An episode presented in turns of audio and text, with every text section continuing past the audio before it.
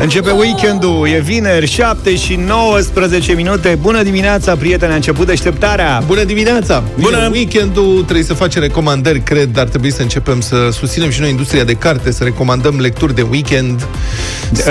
autori români. Dacă se poate, cu autori români, sigur că da, să fim și patrioți și dacă să se poate, susținem. De preferat cu poze. Cu poze. În două mii cu poze sunt cele mai bune. Și de colorat, Luca. În două mii nouăsprezece, domnul președinte Iohannis a câștigat o mie două sute șaptezeci și cinci de lei de pe urma cărților publicate. Se trăiește greu ca autor, deci, în România. E un domeniu vibrant. o mie două sute de lei? o mie două sute șaptezeci și cinci de lei. Au fost subvenționate sau ceva alea, da, cadou. Da. Deci asta n-a mers și a și muncit pentru rentează. Eu cred că domnul Ponta ar fi trebuit, adică i-ar spune să copieze mai mult, că nu rentează să muncești atâta. Președintele Iohannis are patru cărți publicate la editura Curtea Veche, dintre care ultima, eu punct ro, un dialog deschis despre Europa. Asta e thriller ceva. Asta a fost lansată în primăvara lui două mii nouăsprezece. o mie două sute șaptezeci și cinci de lei, pare să fi fost un succes monstru. Câte cărți are? Patru? Patru, da. Pas cu pas. Eu mă gândesc că el ar fi scris mai multe, dar dacă scrie precum vorbește, probabil că e mai greu, știi? Da. Ar fi fost opt până acum. Cumpăra o carte care se numește eu punct ro, adică sincer. E semnată de președintele României. Așa, și ce?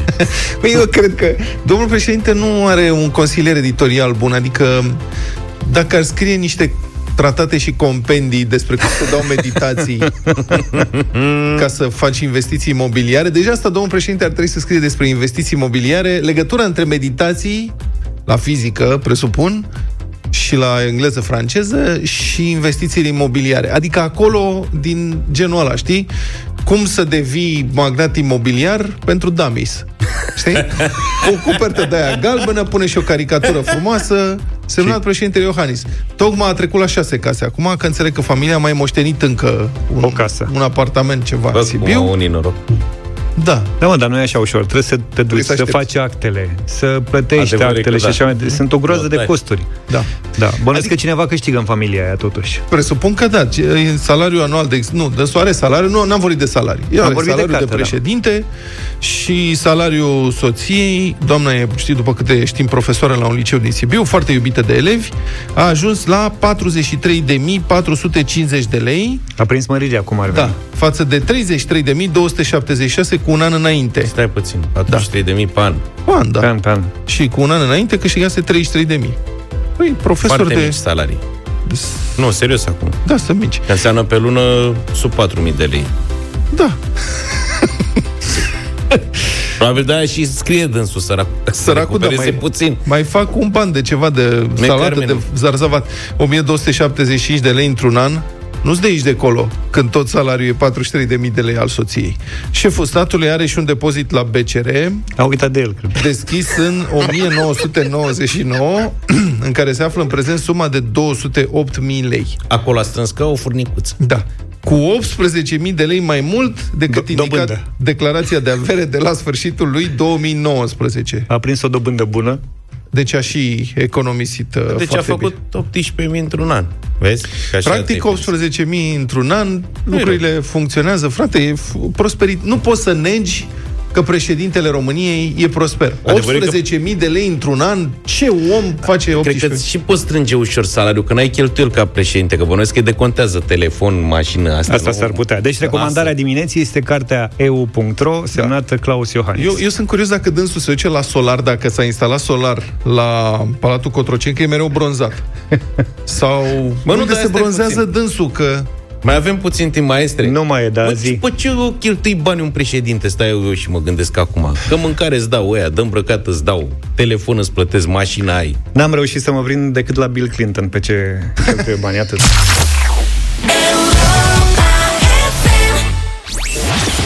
Rațiunea zilei de Cătălin Stricblea la Europa F M. Bună dimineața, Cătălin. Bună dimineața, domnilor, bun găsit, oameni buni. Trebuie să discutăm despre cel mai important subiect al zilei, dar în egală măsură și cel mai ignorat, dacă te uiți la ce se întâmplă în jurul nostru.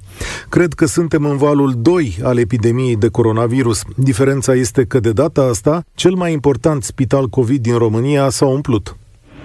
Rațiunea zilei de Cătălin Stricblea la Europa F M. Institutul Matei Balș a anunțat că nu mai poate face internări pentru că nu mai sunt spații. Pentru cei care se îmbolnăvesc trebuie găsite alte soluții la spitalele de sprijin din București. Doctorul Adrian Marinescu de la Spitalul Balș spune că dacă se merge în această direcție, cu siguranță vor crește și cazurile de A T I. Acestea sunt o sută șaptezeci și șase acum în toată țara, care are cam o mie cinci sute de paturi. Brașovul nu mai avea nici el loc de pacienți de acum două zile. Problema este că toate cifrele proaste cresc, sporește numărul de cazuri zilnice, cam din opt iunie încoace. De asemenea, a sporit rata de reproducție a virusului, care a trecut de unu și a ajuns la unu virgulă treisprezece. De asemenea, a crescut numărul de cazuri active, care e la cinci mii trei sute. Și numărul morților într-o singură zi e cel mai mare din ultima lună, adică douăzeci și două de persoane. Numărul de noi vindecări fluctuează de la o zi la alta, de la cifre mici, cum ar fi patruzeci, până la unele mai mari de peste două sute. Un semnal vine și de la mai mulți medici. Sunt din ce în ce mai multe cazuri cu forme medii și severe ale bolii. De altfel, Raed Arafat și Nelu Tătara au repetat în această perioadă că pericolul nu este trecut. S-a adăugat și o reacție politică a președintelui Iohannis, care și-a arătat îngrijorarea față de ceea ce se întâmplă. Toate datele coincid cu relaxarea pornită în luna iunie și care acum își arată primele rezultate. Este evident pentru toată lumea că măsurile de restricție nu mai funcționează și că în egală măsură sunt probleme cu responsabilitatea personală. Cred că fiecare dintre voi a văzut că nu se poartă măști în spațiile publice, că nu se respectă distanțele, că e aglomerat peste limită la unele terase. Dar mai ales că există o presiune constantă pentru încălcare. Lumea stă de vorbă fără griji, s-a revenit la întinsul mâinii, de exemplu. Ceea ce este mai periculos însă este discursul care vine și dinspre o parte a elitei politice și care îndeamnă la nerespectare și neîncredere. P S D și aliații au îndemnat de-a dreptul la minimalizarea restricțiilor și au făcut tot felul de trucuri ca să îndepărteze măștile. Țineți minte și modul în care au susținut ignorarea măsurării temperaturii. Adăugați activitatea constantă a avocatului poporului de a chestiona aceste măsuri. Toate au dus la un climat în care foarte mulți oameni nu mai cred în boală. Scenariul politic lucrat în laborator și care a vrut să construiască imaginea unui dictator la Cotroceni vine acum înapoi către populație. Este firesc să pui întrebări și să chestionezi datele de la autorități. Sunt valide întrebările despre numărul de teste și inadvertențele între raportări. Nu știm exact cine sunt și de unde vin noi pacienți, dacă sunt sau nu focare sau răspândire comunitară, sau cum se stabilește cauza fiecărui deces.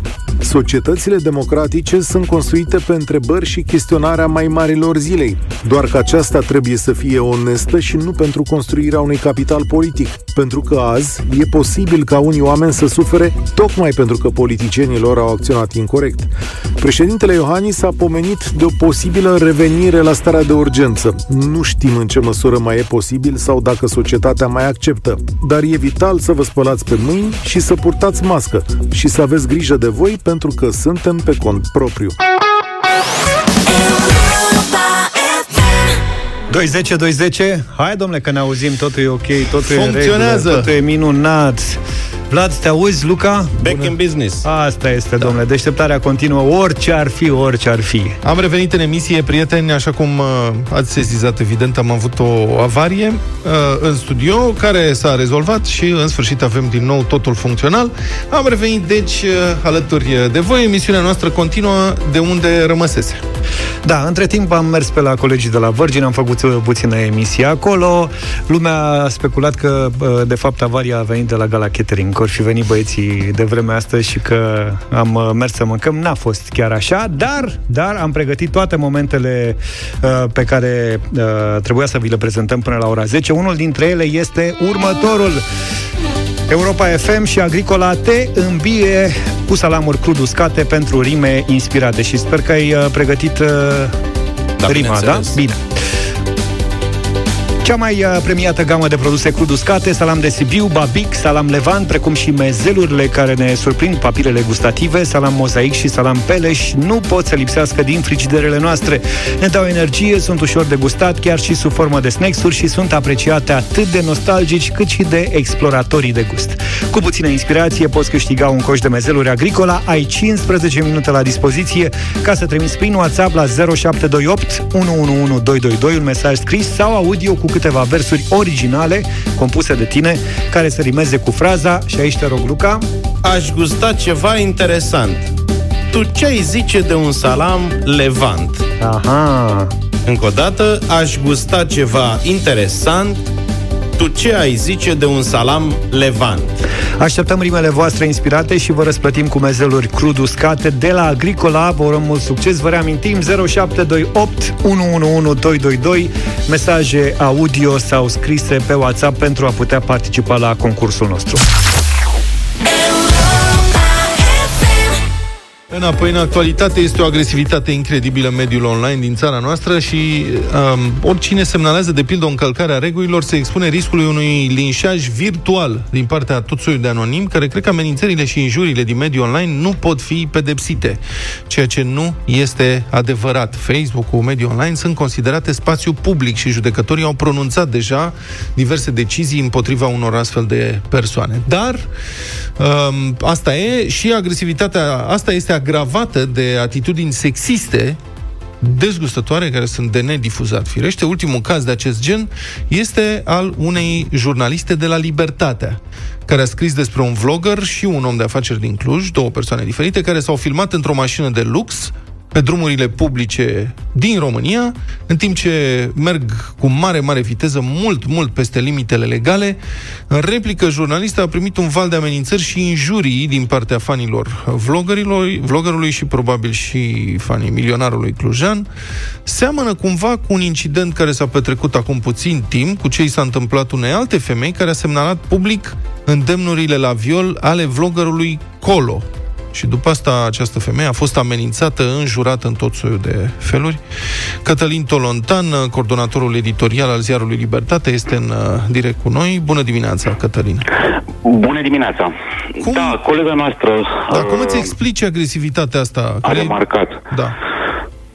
Acest lucru... Păi, oamenii au sentimentul, cei care fac asta, au, au sentimentul că pe internet se poate orice. Cel mai simplu test ca să vezi dacă se poate orice ar fi să-ți pui această întrebare. Culmea, ea a fost validată academic, adică nu noi am inventat-o. Și anume, ai spune cu cuiva aflat în fața ta ceea ce spui cuiva într-un mesaj pe internet? Mm-hmm. Și mi se pare un test foarte bun. E omenesc, e simplu, dar e foarte bun. Adică îi spune cu cuiva, băi, te voi bate, uh, jegosule, nenorocitule și așa mai departe. Scuzați-mi termenii, îi folosesc pentru a exemplifica. Foarte puțin probabil să spui la început, în fața... Da, ca o paranteză și oarecum în context, una, una dintre regulile de pe forumurile care proliferau în urmă cu mulți ani era așa: pe acest forum nu poți interacționa cu ceilalți cu care ei intri în dialog altfel decât cum ai vorbi cu profesorii tăi sau cu părinții tăi. Adică dacă vrei să te contrazici cu ei, ok, dar fă-o ca și cum te contrazice cu profesorii sau cu părinții.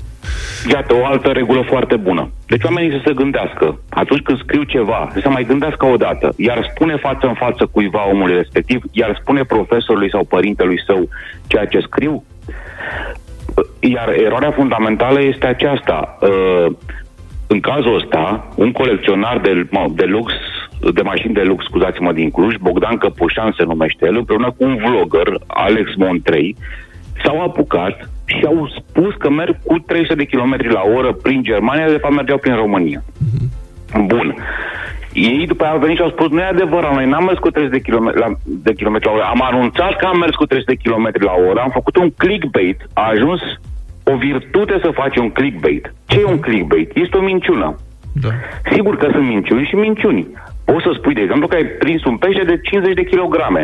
Nu cred că lezezi pe cineva dacă faci un clickbait cu asta, tot o minciună rămâne. Uh-huh. Dar dacă faci un clickbait în care tu afirmi că mergi cu mașina cu trei sute de kilometri la oră și că poliția, când te-a oprit, doar s-a uitat la mașina ta Lamborghini, Urus, că așa se numește mașina, prin România, de fapt, ai o mare problemă.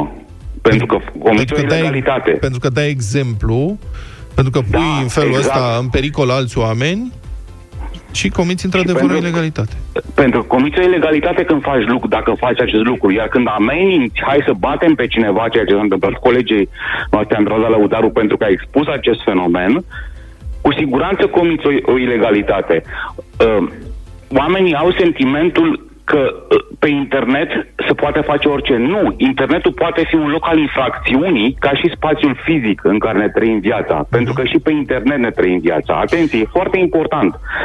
În legislația internațională și de curând în cea românească, de fapt de mai multă vreme în cea românească, dar nu s-a aplicat până acum, internetul este un loc al infracțiunii și e normal să fie așa. Pentru că dacă se petrec violențe, pedofilie, amenințări, agresiuni în anumite situații pe un spațiu digital, pentru că se pot percepe lucrurile astea, evident că internetul este, poate fi un loc al infracțiunii. Uh-huh.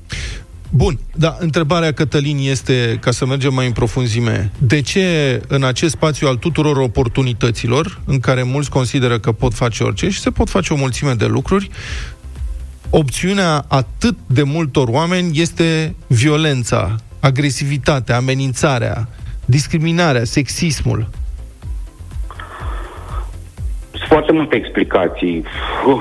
O explicație ar fi de dată recentă, și asta se vede peste tot în lume, pandemia a trezit frica noastră, sentimentul de insecuritate, sentimentul că cineva, guvernele, să spunem, ne agresează și că răspundem prin violență la limitările care ne sunt impuse. Asta este evident că s-a întâmplat de dată recentă, dar sunt chestiuni care nu s-au întâmplat de dată recentă. Sunt lucruri pe care le pomeneai și tu, Vlad, mai devreme. Anonimatul, sentimentul de siguranță, non-intervenția procuraturii atât de multă vreme, a poliției, a făcut aceste lucruri posibile. Mai mult decât atât, până și firmele au finanțat aceste medii și aceste locuri, și nu mă refer acum neapărat la vloguri, mă refer la oricine, se întâmplă și presa face uneori lucrurile astea, deci nu, aici nu, nu categorisesc, da? Dar uh, pentru că statul a spus e un loc fără reguli, faceți ce vreți, lucrul ăsta a adus prejudicii. Pentru că nu poate, nu poate exista un loc fără reguli care ne privește și ne poate uh, prejudicia pe toți. Bun, mulțumesc foarte mult, Cătălin Tolontan. Prieteni, o recomandare foarte bună de fiecare dată când intrați în uh, conflict verbal cu cineva pe internet, când vreți să postați ceva, gândiți-vă dacă ea spune așa ceva direct în față, dacă v-ați întâlnit persoane respective, sau dacă ați putea să vorbiți astfel cu părinții dumneavoastră sau cu profesorii dumneavoastră. Distracția e în toi, așa că de vineri dimineață, opt și patruzeci și opt de minute, Joy Bialis la Europa F M, Go For It. A sosit momentul să aflăm care este câștigătorul concursului Agricola din această dimineață. Din nou foarte multe mesaje, mesaje și audio și scrise. Hai să începem cu unul audio. De când mă știu, am fost conservatoare și am mâncat din greu pâine și sare. Însă acum, ajunsă la maturitate, aș vrea să pot mânca pe săturate și aș gusta ceva interesant. Tu ce ai zice de un salam levant? E cruduscat și cu arome multe, e sățios și stă să te încânte. Și l-ai mâncat din ochi de bun ce este. Adevărat vă spun, nu e poveste. Cristina, București. Cristina, îți mulțumim pentru mesajul tău. Un alt mesaj: aș gusta ceva interesant, ce ai zice de un salam levant? Zic că nu-i de mine vere, ia mai bine dă-mi o bere. N-a găsit altă rimă omul. Și mesajul câștigător din această dimineață. Ia. Ăsta ești tu, Vlad. Aș gusta ceva interesant, tu ce ai zice de un salam levant? Ce să zic, sigur că da. Un levant Agricola e deliciu, e divin, e gust rafinat și fin. Dimineața, seara sau la prânz aș mânca salam oricând. Gata, iute, am plecat la levant de cumpărat. Victor. Victor, felicitări, tu ești câștigătorul nostru în Bravo, această Victor. Dimineață. Și nu uitați, oricând aveți chef de o gustare cruduscată, mezelurile Agricola vă satisfac pe loc pofta. În această gamă găsiți, de exemplu, salamul Peleș, un produs deosebit obținut după o rețetă autentică din carne de porc și vită, atent selecționată și asezonată numai cu ingrediente naturale. Pentru o savoare inconfundabilă și un gust perfect echilibrat, acest produs este supus unei maturări îndelungate în prezența mucegaiului nobil. Doar astfel își poate merita acest titlu nobil. Peleș. Pune try, try, try, nu ceai, ceai, ceai, așa cum am fi tentat să auzim la ora asta. opt și cincizeci și patru de minute de această dată. Începe, în fiecare, începe fiecare dimineață cu zâmbet pe față. La Europa F M știm că diminețile senine asigură starea de bine. Bien Plus Antistres de la Fitterman Pharma și Europa F M vă invită la concurs. Intrați pe europa f m punct r o și împărtășiți-ne modalitățile la care apelați pentru a elimina stresul. Puteți câștiga un kit Bien Plus Antistres constând în trei cutii Bien Plus Antistres, ca tu să rămâi echilibrat, fără stres, și un sac de box de birou pentru acele zile în care vrei să te eliberezi de stres. Pe europa f m punct r o am primit foarte multe mesaje de la voi. Câștigătorul din această dimineață este... Cristina! Din Cristina Alba Iulia. Este câștigătoarea din Alba Iulia, a cărei piesă favorită antistres, ține-te bine, Vlade, este Metallica, Nothing Else Matters. Da. Să știți că nu e o condiție ca să câștigați, să puneți Metallica acolo. Absolut. Jocul meu antistres, Sudoku. Activitatea casnică antistres, spălatul vaselor. hmm. Pentru prima oară o activitate casnică revine, iată, spălatul vaselor. Mâncarea mea antistres, ciocolată. Iar filmul sau serialul antistres favorit, The Mentalist. Felicitări, dragă Cristina, ai câștigat kitul Bien Plus Antistres de la Fitterman Pharma. Bien Plus Antistres este un produs antistres o sută la sută natural, ca tu să rămâi echilibrat, fără stres, nu produce somnolență, nu produce dependență și nu crește pofta de mâncare. Acesta este un supliment alimentar. Citiți cu atenție prospectul.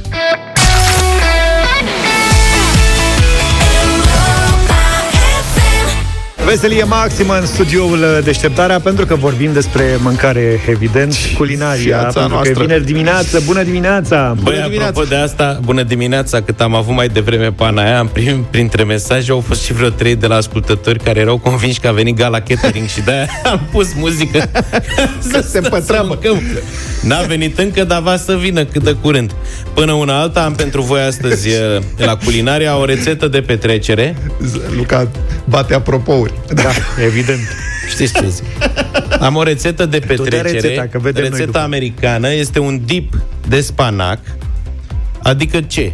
E ca un fel de suflea și așa, dar fără făină. E o, o să înțelegeți imediat ce. Deci, dipul se... dip înseamnă în principiu în că... care întingi. Da, întingi ceva, un întingător. Da. Trebuie uh, ceva, pâinică mai uscățică. Da. Eu l-am mâncat cu lingura, de exemplu, dar se poate să și întingi cu diverse în el. E alegerea ta. Dacă ai răbdare. Ideea e că trebuie să ai... Uh... Trebuie să ai ficatul bun, de fapt tot, și bila, toate componentele, că e nenorocire câtă grăsime în el. Zine, mă, cum se face? Plecare în ordine, adică e sănătoasă, e spanac. Deci trebuie două pungi de spanac congelat, că acum nu se găsește proaspăt. Stai puțin, deci Luca mi-a zis și am eu un dip cu spanac. Da. Și zic, serios, cu spanac? Ai trecut pe vegan? Nu, zice, mai punem ceva pe lângă, fiți atenți. Deci fiți atenți, sunt două pungi de spanac de stat în comerț, pe care îl decongelați, îl stoarceți bine, bine, bine și îl tocați foarte mărunt. După care, țineți-vă bine, urmează așa, trei sute cincizeci de mililitri, eu vorbesc aici, vorbim pentru o petrecere de cincisprezece persoane, să zic, cam așa. Da, deci asta vă este o tavă... Rețetele o... nu e pentru patru șase persoane, asta bagă direct cincisprezece. Fiecare cu lingura lui. Asta e de petrecere, înțeles, nu faci petrecere în patru. Mă rog, acum deci... cu pandemie, să zic că mai faci mai restrâns așa. A, dar, în mod normal... Să începe altfel, după ce ați cosit câmpul de spanac. Exact. Două pungi trebuie, că data tot, da, tocate mănânc. Dar vorbim acum de o tavă mare, dați-ți da, da, multe da. porți. trei sute cincizeci de mililitri de smântână. Atenție, gras. Asta e rețetă americană. La american nu te joci cu lucrurile astea. trei sute de mililitri de maioneză. două sute de grame de mozzarella rasă mare. O rotiță de cașcaval ras mare. Și două cutii de brânză gen Philadelphia, Almete, știți ce zic? De... Ce creme de astea mai sunt de brânză. Și un spital aproape. Un spital aproape. Câțiva căței de usturoi mărunțiți, sare și piper. Și toate astea le mermelești bine de tot acolo în tavă. Ba, ba, ba, trebuie o tavă mai înăltăță după, după câte cred că v-ați dat seama. Așa. Le mermelești bine de tot și le dai la cuptor la două sute douăzeci de grade până face bub, babli. Da.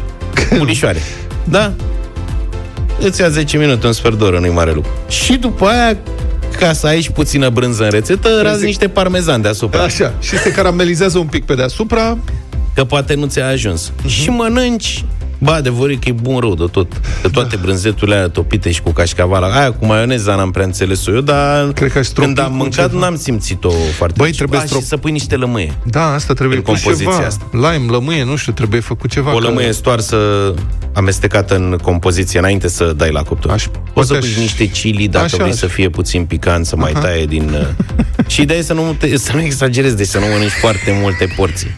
O lingură, două, că după cum observați, cred că are șase mii de calorii toată afacerea. Da. Din același ciclu, se ia o bucată de slanină, se taie bucăți, se rupe nuia din copacul, din fața curții, se face un grătar și după aia se părpălește slănina și se mănâncă.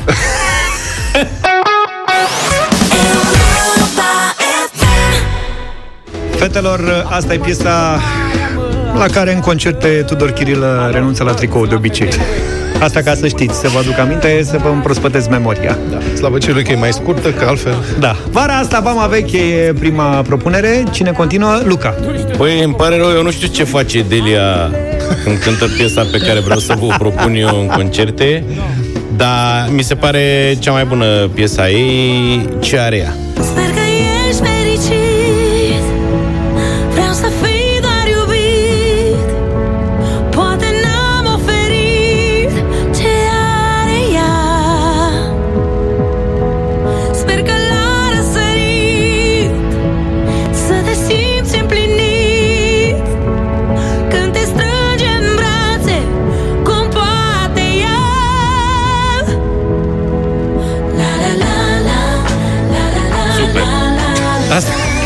Bine, ce are ea și nu ai tu, cum ar veni. Da.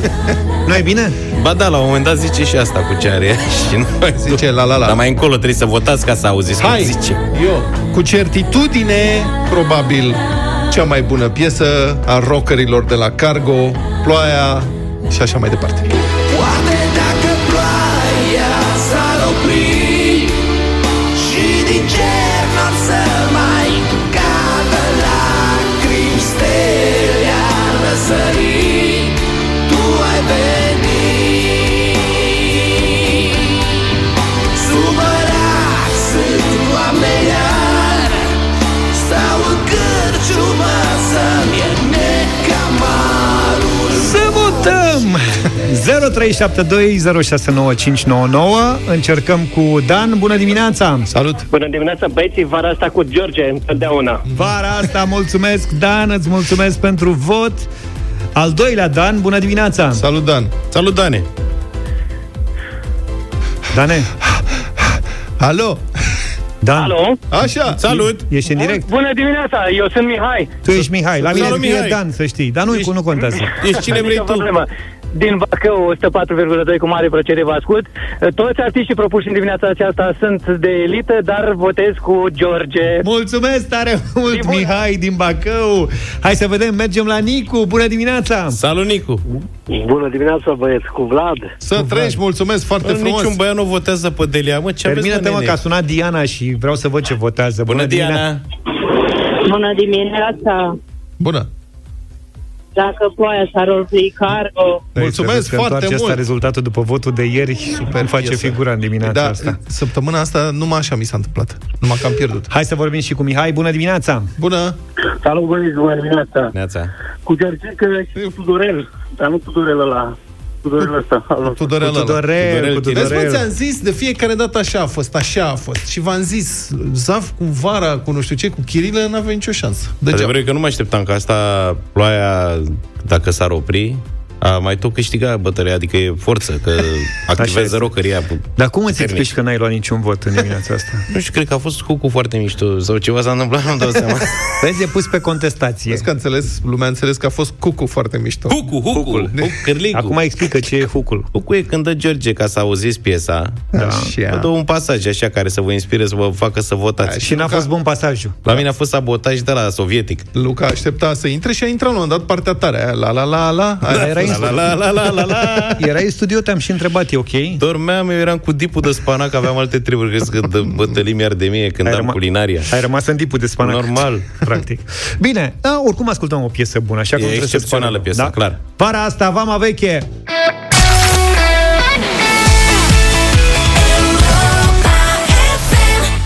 nouă și treizeci și patru de minute, gata, școala la distanță, oficial sunt în vacanță și copiii, dar mai ales părinții.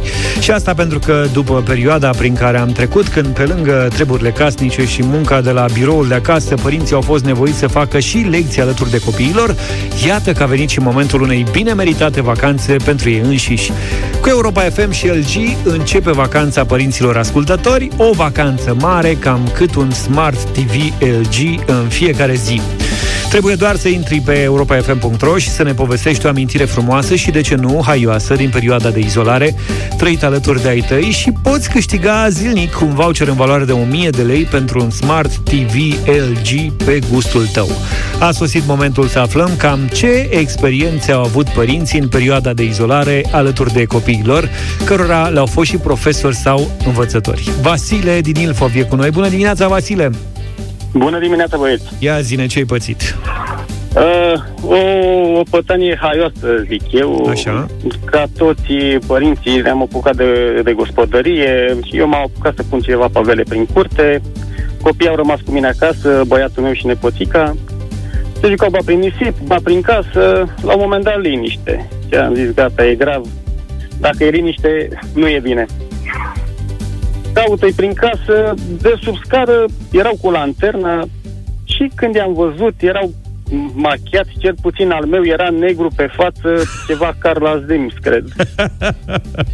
Deci era machiat cu negru, nu știu ce, ce fel, că aveau foarte multe carioci culori pe lângă ei, dar vă spun că am frecat la el toată ziua, de-abia, de-abia s-a luat. Am mai... și poze, o să vă trimit poze, să vedeți... Auzi, tu erai speriat de ce vedeai sau de faptul că vine soția acasă și spune că n-ai avut grijă de el? Și asta, dar m-a speriat că nu știam ce se întâmplă, de ce, și faptul că nu se lua repede, am intrat iarăși în panică. Era vopseaua bună. Cu ce i-a dat. Da, da, da, ceva, nu știu unde au găsit.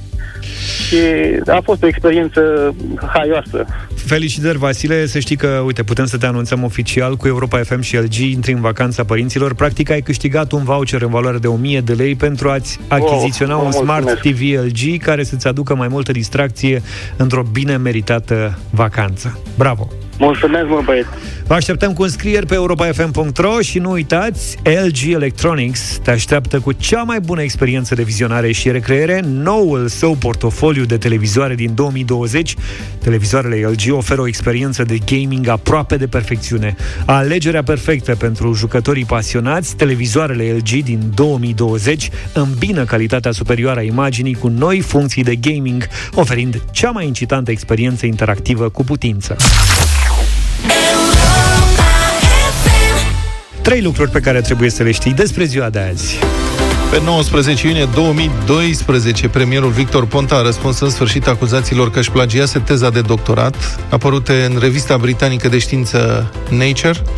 Ponta obținuse titlul de doctor în drept la Universitatea din București în două mii trei. Coordonatorul lucrării fusese chiar Adrian Năstase, hmm. atunci premier în funcție.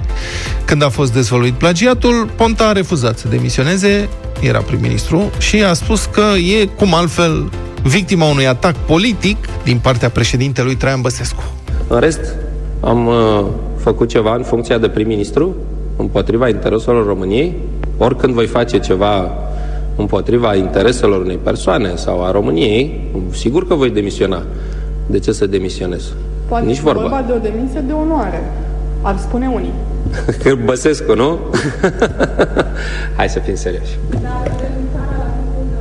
Oricând, dacă comisia îmi spune că nu trebuia să trec la sfârșit bibliografia, ci trebuia să o trec în josul paginii, uh, imediat renunț la, la titlu, repet, un titlu pe care nu l-am folosit și de care dumneavoastră n-ați fi știut dacă domnul Băsescu nu era atât de amabil să vă anunțe cu o săptămână înainte ce dosarel îmi pregătește. Nu, nu țin la acest titlu, nu am boala titlurilor. Deci, înțelegeți, Ponta se oferea să demisioneze din funcția de doctor în științe juridice. Da. Și dumneavoastră n-ați fi aflat dacă n-ar fi zis un inamic politic. Altfel, frauda ar fi rămas ascunsă.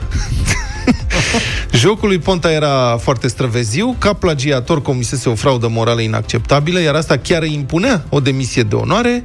În plus, în ciuda a ceea ce susținea, ați auzit mai devreme, el chiar avusese avantaje de pe urma obținerii titlului de doctor în științe juridice, pentru că astfel intrase în avocatură fără să mai dea examen de admitere în barou. nouăsprezece iunie o mie nouă sute nouăzeci și doi a avut loc premiera filmului Batman Returns. La noi Batman revine. Tradus și în forma populară, Batman se întoarce.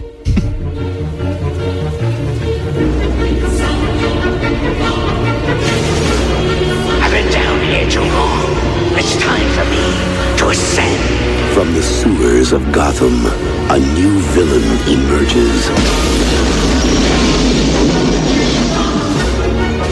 După marele succes din optzeci și nouă cu Jack Nicholson în rolul negativ principal, acum Danny DeVito a fost omul pinguin. Omul pinguin plănuia să-i omoare pe toți cetățenii născuți în Gotham. Era un vilan rău de tot, adică nu vrea să ierte pe nimeni. Pe lângă el, Batman a avut de furcă și cu Catwoman. Ia auzi-o. Michelle, interpretată, da, de Michelle Pfeiffer, care a preluat rolul după ce Annette Bening, distribuită inițial, a rămas însărcinată. Filmul a costat optzeci de milioane de dolari și a avut efecte speciale foarte apreciate, fiind nominalizat la Oscar pentru această categorie, ca și pentru machiaj. A fost al doilea și ultimul Batman interpretat de Michael Keaton, a urmat în nouăzeci și cinci George Clooney în Batman și Robin, apoi The Dark Knight a devenit Christian Bale. While she craves a romance, she can... nouăsprezece iunie o mie nouă sute șaizeci și doi s-a născut Paula Abdul.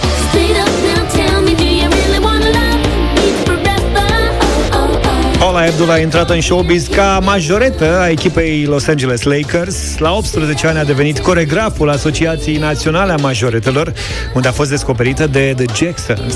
După ce a făcut coregrafia pentru câteva videoclipuri pentru Janet Jackson, a semnat un contract cu Virgin Records. Albumul de debut a apărut în o mie nouă sute optzeci și opt, s-a vândut în peste șapte milioane de exemplare, fiind unul dintre cele mai de succes albume de debut din toate timpurile.